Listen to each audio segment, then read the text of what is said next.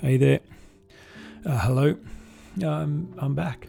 Uh, didn't know when I'd be back because I don't always know when I have something to say, but I got something to say today. So now's as good a day as any to begin the Unhindered podcast for 2024. Uh, well, an update from what's been happening over the last, well, since we've spoken, really, and that is I've just been uh, headlong into the book writing project. I don't know when you hear people say they write books, how what you imagine it's like. I don't know what it's like for anybody else. Maybe it is all skittles and rainbows sitting in your office, writing, writing, writing. Maybe it comes easy for some. It hasn't been my experience. It's bloody hard, torturous at some at some point. Trying to say something that is difficult to communicate and saying it in a way that makes it easy for people to understand. There's a real art to it, and uh, the process of refining it and saying it better and clearer and cleaner and crisper. And every time I've read through that book, I've thought, oh, I could say that better. I don't know what he was I was even talking about there. Let me rewrite that.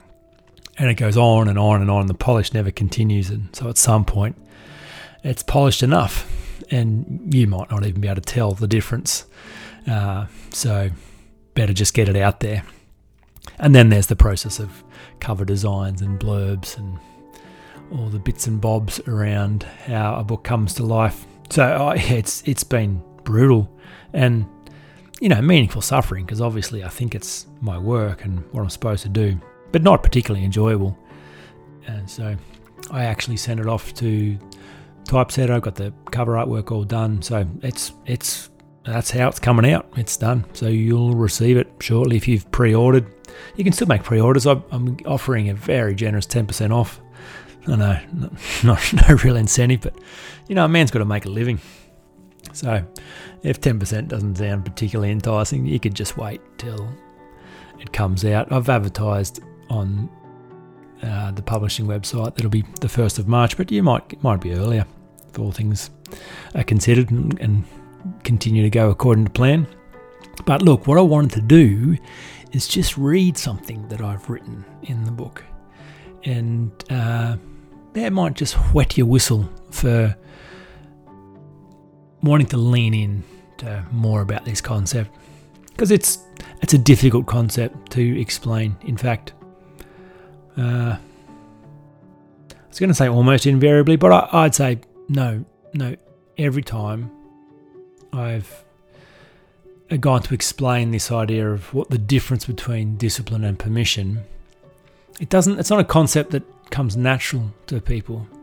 So the, the conversations are often strange, strange and strained about this. So what I feel people's most common way of thinking about self permission is still self discipline, just with a slightly different hat on. So it's like, oh yeah, I mean, I can just, I get it, I get it. It's just be more kind to yourself. I get it. It's um, you know, and and really stop, you know, trying to work so hard and push yourself all the time. Just give yourself permission to be relaxed and happy and enjoy life and smell the roses. That's what this is about. I can do that.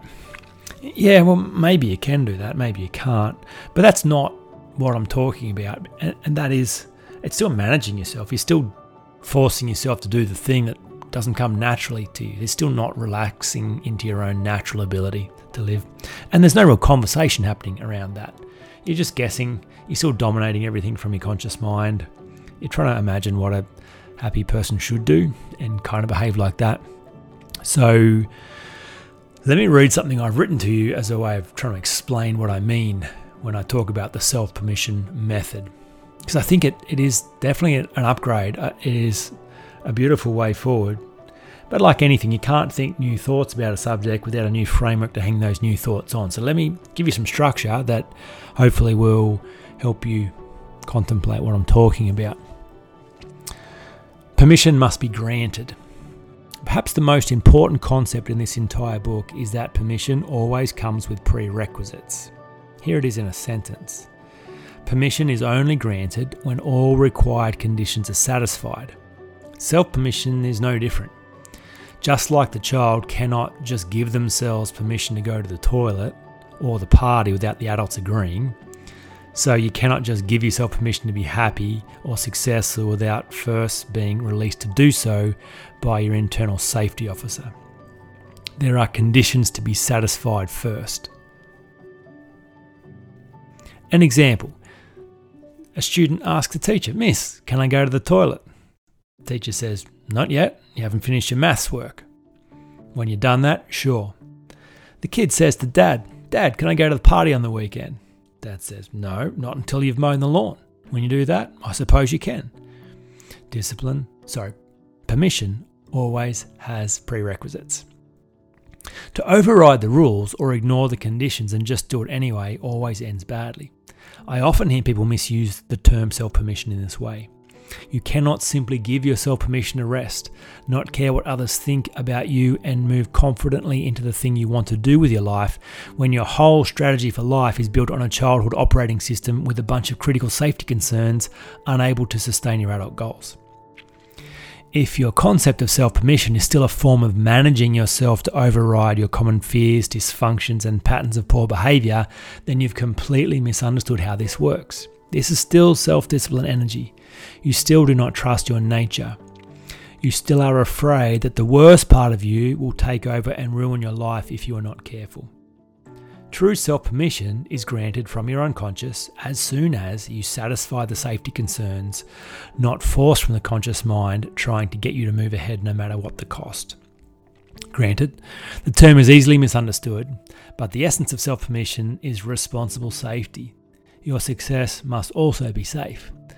Until your internal world is safe, your instinctive need for safety will show up as resistance and a strong no you will have to fight against this safety mechanism to make any progress.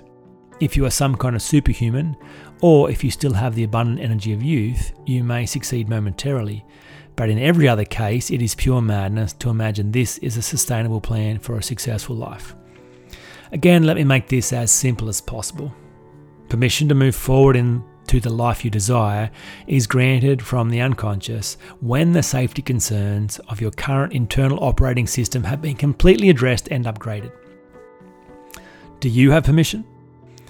To get you started down this line of thinking, take a moment to ask these counterintuitive questions of yourself. If you are trying to lose weight, do you have permission to be attractive? If you are trying to promote yourself, do you have permission to stand out? If you are trying to share your message, do you have permission to speak up? If you are trying to improve your financial situation, do you have permission to be wealthy? If you are trying to stop working so hard, do you have permission to rest?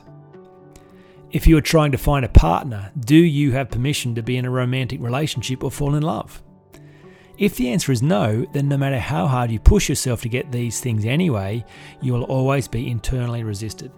Until you address the significant safety concerns with getting the things you desire, permission will be lovingly denied. Thankfully, these safety concerns are entirely predictable. How's that, eh? That that got you intrigued? Uh, I'm excited to release this. I'm still doing a bunch of book tours around the country, as I've advertised before. If you'd like to host me, I'll uh, be travelling mainly up the east coast of Australia first, uh, starting in Goulburn, heading to Sydney, Newcastle, uh, and then up the east coast into Queensland. So if you are in those areas and you'd like me to stop in your lounge room along the way, you've got some friends or family that'd be willing to host me, have a conversation around what this self permission method could mean for them, uh, and we can have some food. You can have you got some musician friends that want to play a little ditty to entertain folks as well. Let's have some fun. So reach out if you are keen to do something like that. And uh, yeah, and be patient, it's coming. I'm also going to do the audiobook, which look, I'm not looking forward to, just on the quiet. Every time, every time, the last two times I've recorded an audiobook, two of the hardest days' work of my life, just to bitch and moan uh, for a little minute. It's it's uh, but people love audiobooks. I love audiobooks, so I'll get an audiobook out to you as well about the same time. Uh, but the paperback's done for now. Right. Oh, and also, I'm, I'm doing group coaching around the self permission method for the first time. I always get encouraged to do group coaching, and I think, uh, I'm not sure anyone wants to bear their dirty laundry in a group setting. But I think this method is a little different. I think you can you can benefit from a conversation with others in a similar spot around this. I think there will be value added. Um, and it's certainly the cheapest way you can access me as coach. So, so I don't like locking people out of help if they can't afford it. So a group coaching still has me. You've got direct access to me, the ability to ask questions, have questions answered, um, you know, run your specific experience through the framework and get feedback. Uh, otherwise, you know, there's always the opportunity to have one-on-one coaching with me, and I fast track you through this process. Right, yeah, on to Australia Day. Um, so, as an extended family, one of our um, long-running traditions has been a, a, family bike ride, typically around Lake Ginninderra or Burley Griffin. Let's let's say Burley Griffin in Canberra and you know up to 40 of the extended family come from around the country each year to do that. Uh, this year we've had some family move, and so we're hosting, and um, we are mapping out a, a course. Well, as well, the invita- invitation out to the family, and then um, for the first time we got a reply back from. Uh, a certain family member that said they, they can't come this year, um, not because there's anything else on, but they just can't be part of celebrating Australia Day anymore. It's not it's not appropriate to to celebrate a national pride on Invasion Day. They're not they're not Torres Strait Islander, Aboriginal, First Nations, Indigenous Australians, but but they feel so strongly about that cause that they think they they are whatever else is happening for our family, they they just can't be part of it. And so, you know, each to their own, right? Everyone's got to live by the convictions of their heart. But it, it got me thinking to go, okay, um, like I'm, I'm a coach, right? Well, I'm an author, writer, and then I'm a coach. When I get to take the content, concepts I've written about, then the most effective I could be with any of these concepts is to bring them inside a coaching frame because then you get to have a clean conversation. So I always get to have conversations with people as coach that are just so dangerous, so vulnerable, so difficult, so awkward, so untouchable in every single other context. But in the coaching frame, swing away. You know, I, I talk to people who have had significant trauma and abuse and misfortune and great difficulty and and they're bringing fragile subjects to the table that they are already embarrassed about that they have a bunch of shame around that others never know what to do with if they bring it, bring up and so don't talk about it and so and that's the very first thing it's the only thing i want to talk about let's go straight into the messy stuff let's go straight into the conversations you can't have anywhere else because I don't care. Like, I'm not invested. I don't need you to be different. I'm just interested in serving you to get more of what you want. So, with that in mind, swing away. Let's have the difficult conversation. And so, it's incredible how once a person comes to terms with that frame and brings their untouchable or fragile subject, how quickly you can make sense of it when you can talk about it objectively. So, I, you know, I think coaching is primarily orientated around outcomes. You know, what do you want? What are you trying to achieve? It's not just let's talk about something, it's let's see if we can move somewhere. Let's see if we can improve something. Let's see if we can get an outcome that's desirable. So let's see if we can make things better. Let's see if we can bring order out of chaos. So, uh, for the family members who couldn't come to Australia Day because of their convictions, I thought, well, okay, so you know the the assumption would be they're trying to do something meaningful.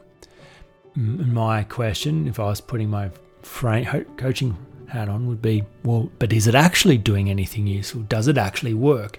Is that a practical solution to the problem that they see? I don't really know, but I'm curious to examine it.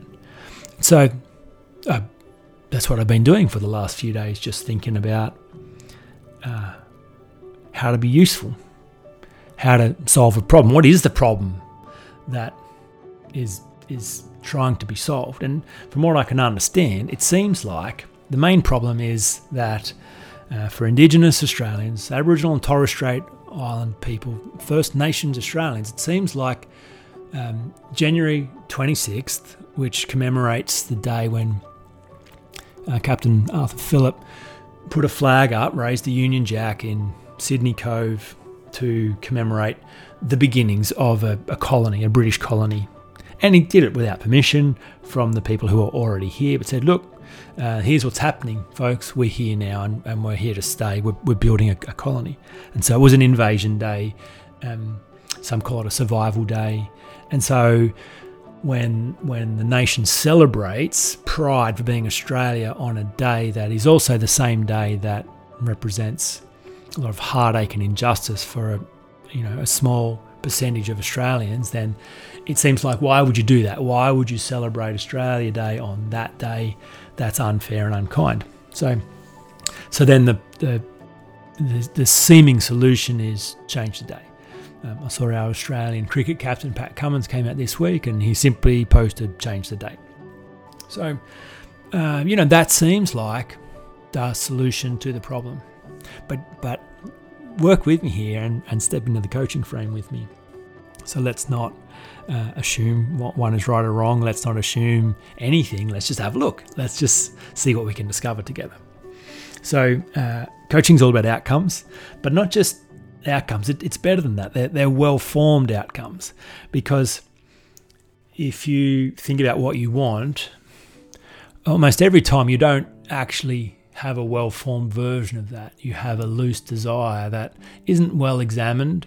You're not quite sure about the intention behind it. You don't really know what it represents. It's just in your awareness, this is what you think you want.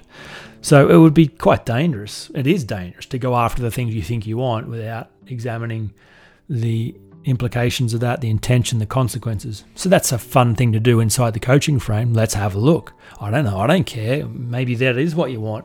Let's scrutinize it first before you press go on it. So the idea of well well formed outcomes is a, is a great model.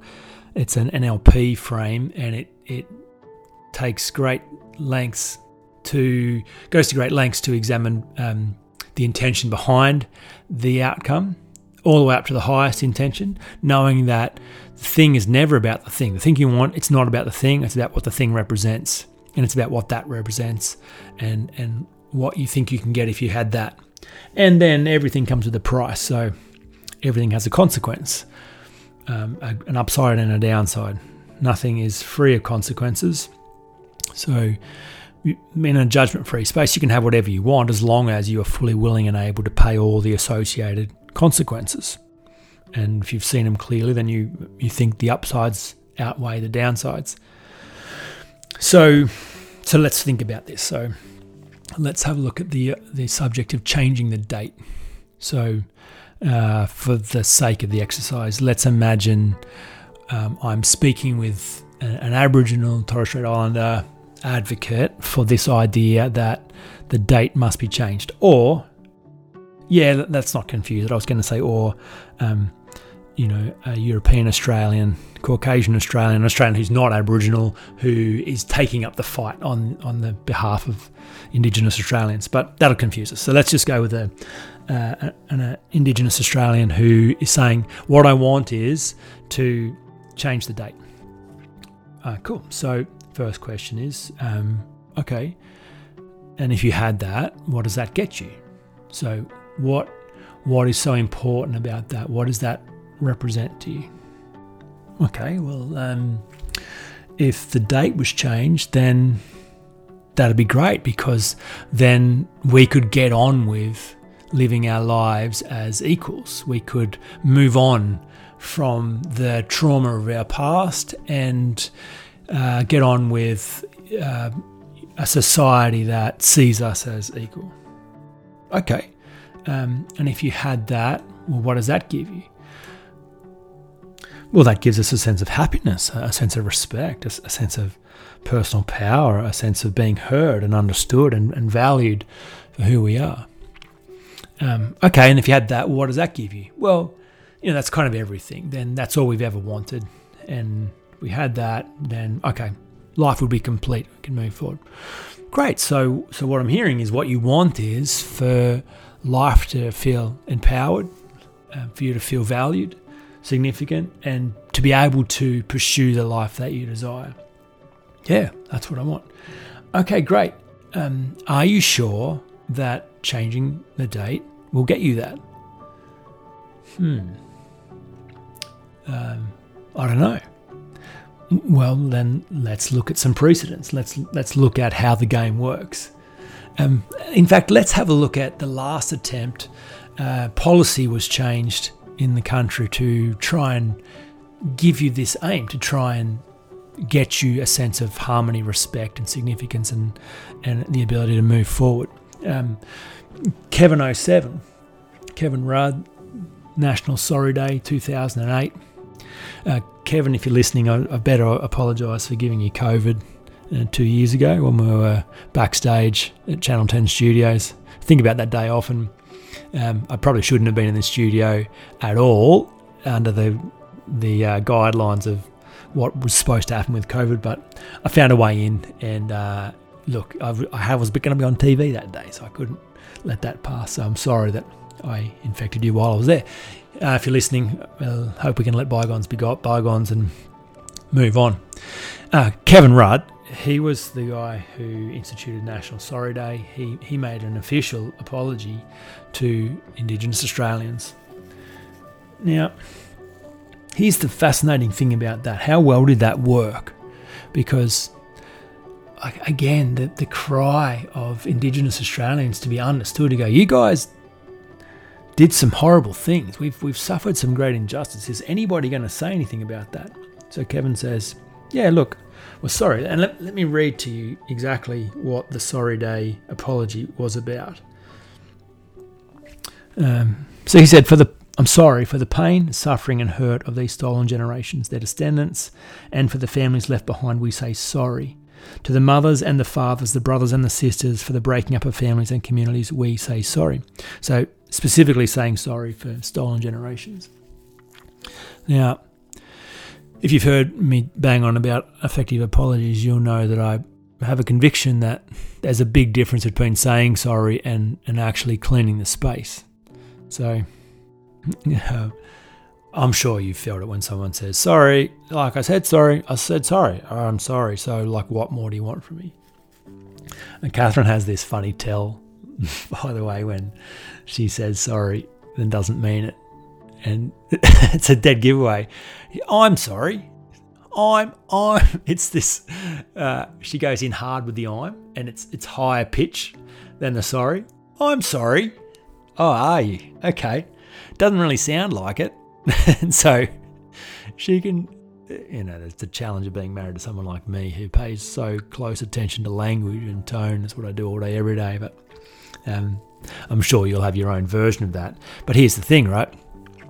Because that, sure, it was nice, great, but did it do anything? Did it actually help anyone get power, progress, respect, a sense of the ability to move on with their lives? Oh, I don't know. I, I don't think so. Not as far as I can tell. Statistically, uh, Aboriginal and Torres Strait Islanders have a far harder life than their non Indigenous counterparts in this country. Prison rates, alcoholism, domestic abuse, uh, literacy rates, education levels, income, statistically, it's significantly lower. And so the the apology, the, the formal apology, did that fix anything? Well, no, not really. And look, and here's one of the reasons why. So um, it wasn't an effective apology because the four stages of an apology. Number one is uh, what's the crime? What are you apologizing for? So, so Kevin uh, was not there, didn't actually steal anyone, uh, was not involved in decisions about stealing Aboriginal children from their homes has no direct connection to that. Um, the vast majority of Australians alive today also have no personal direct connection to that crime. So, what are they saying sorry for? That's not the crime. That's actually not an apology that's useful. Sorry that could actually be useful, and that's the frame we're talking about. What would actually work? what would get you what you actually want, not what you think you want. What's no point tying yourself to a vehicle that's not going to work. So you'd imagine a national sorry should work, but no, that that is a vehicle incapable of working. The, what is the crime? What what is the heartache? What's the real crime that that um, a meaningful apology would would actually touch the sides in would would mean something. Um, I'm I'm not going to speak for Indigenous Australians, but I'd imagine something more along the lines of what I would like white Australians to say sorry for is that this has gone unaddressed for so long. Most of you don't even know how we've suffered. Most of you, while not being involved, um, have not wanted to be part of understanding how this is a part of our history. And so that's felt like you don't care about us. That's that's felt like you don't want to understand our pain. That's felt like you don't want to understand some of the challenges we've had uh, at the hands of generations who've been before us. So um, you could apologize for that because you are a part of that. You are actively hurting us by not caring. So that's a difficult thing. So now you're in the game. Now you've got something that could actually go to cleaning the space. Someone saying sorry, yeah, I said sorry, and I wasn't. I didn't even do it, so I don't even know what I'm saying sorry for. But I said sorry. I said sorry. It's piss off. I said sorry. Like okay, great. So that's very unlikely to do any good. Just as, are you sure that changing the date would actually lead to harmony, respect, significance, personal power? Moving on. Well, how? How, how does that guarantee anything? Another example, let's look at Welcome to Country. So, how's that working? Is that getting you what you think you want? Is that actually bringing respect, harmony, um, trust, significance, empowerment? Oh, n- no, not at all. Because it's clinging to the injustice of the past. Uh, this nation was ours, is ours, and always will be ours. Well, okay, um, sure, that's one way of looking at it. Uh, you got here, Indigenous Australians got here 50,000 years ago, so the nation was inhabited before that. Okay, so there was a time before any Indigenous Australians had title claim to this land as well. And so to say we always have it, well, experientially, that's not true. There are people who've come here. Most of the people here in Australia didn't choose to be born here. Does reminding non Indigenous Australians every time they have an event that they don't live here, does that help? Does that help what does that do for them? Does that increase their sense of respect or does it make them feel ashamed, awkward, embarrassed, displaced? Okay, well, then you're telling me this is yours and not mine, and I have to be officially welcomed to your land every time I'm here. Okay, that's weird because you didn't choose to be born here and I didn't choose to be born here. You know, this is part of the Cronulla riots happened on Australia Day, a dark day in Australian history. So you have a bunch of white Australians who claim that they have more right to be here than, um, you know, mainly Middle Eastern Australians who've come later than them. Gone, you know, piss off. We're here first. And so that same sense of entitlement, they didn't choose to be born here. They just found themselves here, and they've been here longer than people who've come more recently. But it's the same kind of thing for the Indigenous community to go, well, we were here before you, so therefore um, it's ours, not yours. We have more right than you. Okay, sure, you can think about it like that, but does that actually get you more of what you want? Or does that tie you to a story of injustice? And, you know, this this sense of I want to change the date from 26th of Australia because that connects us to a day when uh, you know British people came here and settled on a land that wasn't theirs, and that's a, a great injustice. Yeah, it, it, was a great injustice, um, but only 20% of current Australians can tie any genetic heritage back to convicts. Let alone, like the convicts didn't choose, they didn't invade anywhere, they just got lumped here.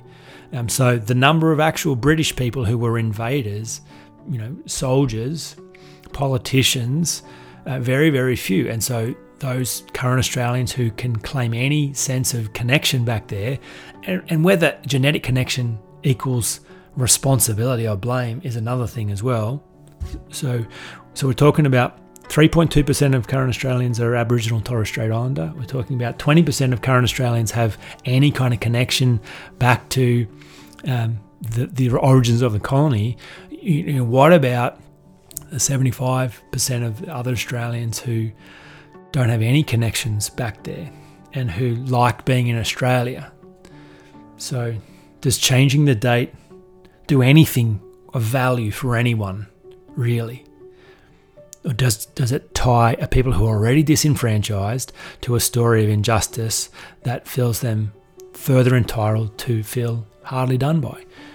When, of course, they were hardly done by, and, and they being whatever connection they feel to the past. But uh, ha, you know, have a look at how the world works. You don't. Life doesn't reward deserve. Just because you deserve justice doesn't mean you get it, or even when you do get it, it makes your life better.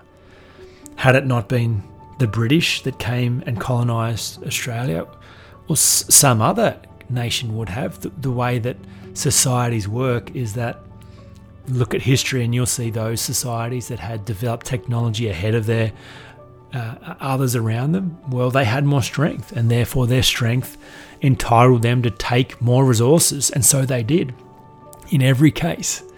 And so, yeah, uh, a peace loving, um, primitive culture, minding their own business, gets invaded by a culture who's progressing and and expediting technology would help, which helps them grow and dominate. Okay, that's that's how it's going to happen. Is it fair? No. Is it fun? No.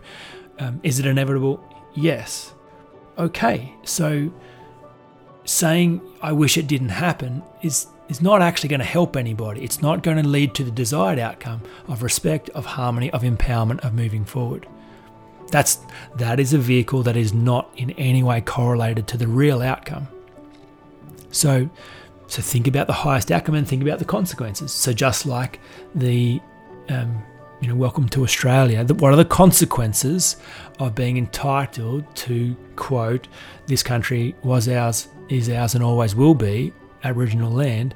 What are the consequences of that for everybody who doesn't associate with that? So for the um, 96.8% of Australians who go, huh, okay, that's, I'm going to feel weird now about this country that I've come to call home to. Am I, should I not be proud to be an Australian? Should I feel that I'm here inappropriately? Should I leave? Um, should I always be ashamed?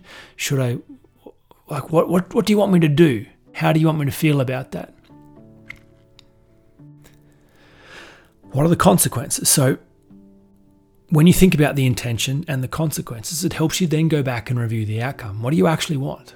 What do you want? Because are you sure that this thing that you say you want is actually going to get you what you think you want and what you really want? And are you sure that you're fully willing and able to pay all the associated costs?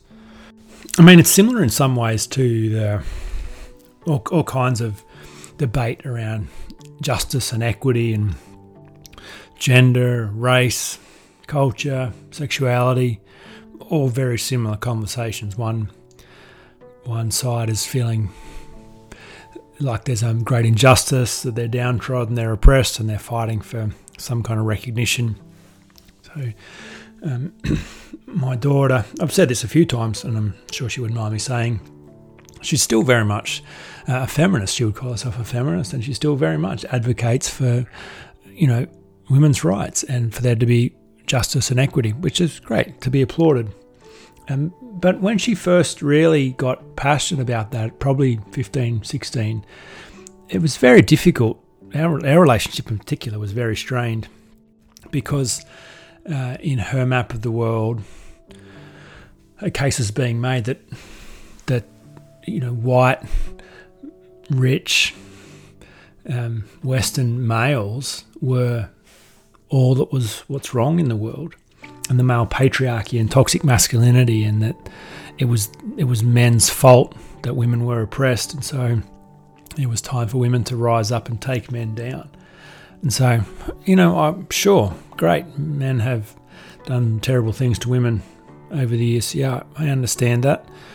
Um, but the challenge for me in my own home was that that rhetoric positioned me as my daughter's enemy because I'm white, rich, male, middle age, Western, all the things that uh, equate to toxic masculinity, apparently. But I was just unprepared to be her enemy. I, she would give me her her speech around it, and I would look her in the eyes and say, "I'm, I am not what's wrong in the world. I, I bring loving energy. I am, I bring healing energy.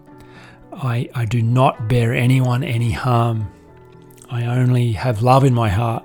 So I I fit your criteria of what's wrong, and therefore, uh, you know, hear your attack, but I will not be attacked, and I will not feel unhappy about being a man, being being white, being wealthy, being Australian. I, I will not. That's not going to help you. And so, you know, in many ways, when I, when I think about the welcome to Australia, the welcome to country speech that's given, it's like, yeah, um, I'm not your enemy. I, I'm not your enemy. Yes, I, I represent some connection to a group of individuals who came to this country a long time ago uh, and just forced their way in and then did some awful things as they established colony. I, I get that that happened, um, but I am not what's wrong in the world. I am not your source of difficulty. I am not making your life harder. However privileged my life is, I am not contributing to your disempowerment. All I have is love in my heart. All I have is desire for your good. So, to treat me as your enemy uh, is a strange thing to do. And I and I'm fine by the way. It's you who's disempowered. So I I'll be okay, but I'm not sure this is going to get you what you think you want. And, and I think that's the challenge with changing the date. It's like I'm I'm fine, as are the vast majority of uh, privileged Australians. If you want to look at the disparity of resources and um, lifestyle, uh, the privileged will be fine, the disenfranchised will not. Does changing a date help the disenfranchised be more empowered? Well, no. No, it doesn't. How can it? It does not not addressing the problem. It's further exacerbating the problem by tying people to a sense of justice that because of what what happened, they are entitled to feel ripped off. Anyone, everyone could make some kind of case for that, and you are entitled to. That's the trick of the game of life. Every single person has every right to play the victim card, but it's a trap. As soon as you do, the moment you play it, you lose. You got to go sit on the bench. You can't play the game anymore. You have no leverage in the game, no play, no say, no chance to win. It's just, it gets worse from there. So, yeah, no one can say you can't be a victim. No one can say that didn't happen, you shouldn't feel upset. Oh, it did happen, and yeah, you can feel upset. Great is it going to get you what you want? It can't. It, it's it's impossible. So it would be a strange thing to fight for victimhood for any for any person, no matter whether your fight is around changing the date of Australia Day, whether your fight is around gender equality, uh, sexual equality, uh, whatever version of of your fight. Um, is it going to help? Is it actually going to help? If it is, happy days. If it's not, well, then find a better way. Now, if I was to change hats for a minute and put on, imagine I was the Prime Minister. So, to give a, a leadership directive around this, which is a useful frame to consider, because someone's got to solve this problem. Someone's someone's got to make a decision. Someone you know, just like Kevin and his party in 2008 decided, well, what we're going to do is make a formal apology. This is how it's going to be. And that's our attempt at fixing this. So, current uh, politicians are under increasing pressure to make a decision. What are we doing? Um, and it's escalating. It's becoming more and more of an issue. What's happening with this data? Are we keeping it or are we changing it? Can someone tell us what to do? And the average person, whatever their convictions, whether they choose to celebrate it or not, doesn't have the ability to change the date or keep it. So if I was Anthony Albanese, righto, you bloody dickheads, listen up. Oh, don't worry, dickheads is a term of endearment. If you're not Australian, that's a, that's a loving thing to say. Everyone just settle down a bit, all right? This has got out of hand. So look, everyone's a bit upset about this date here's what's going to happen. Not many of you have chosen to actually be Australian, and yet you are. Whenever you arrived here, whether you think it was fair that you got here, whether you think it was unfair that somebody else got here, whether you think being here longer than someone else entitles you to more than they have got or not, you are here, they are here, we are here. We're living in one of, if not the most magnificent countries in the world, the lucky country. Here's what's going to happen we're going to pull together. Each of you are going to contribute to a meaningful society. Each of you are going to take responsibility for your own life, irrespective of what's happened in the past. Not to dismiss, there has not been injustice. But everyone can point to a reason why it's too hard for them to contribute. Every single Australian could have a just reason as to why some injustice, hardship has happened to them, which is a reason why they do not have to contribute, why they do not have to behave, why they are entitled to be a victim. And that's not going to work because that's not how the world works. Life does not reward deserve, it rewards desire. So, what do you want and what are you prepared to do about it? Let's do it together. Settle down. Happy Australia Day. Let's carry on.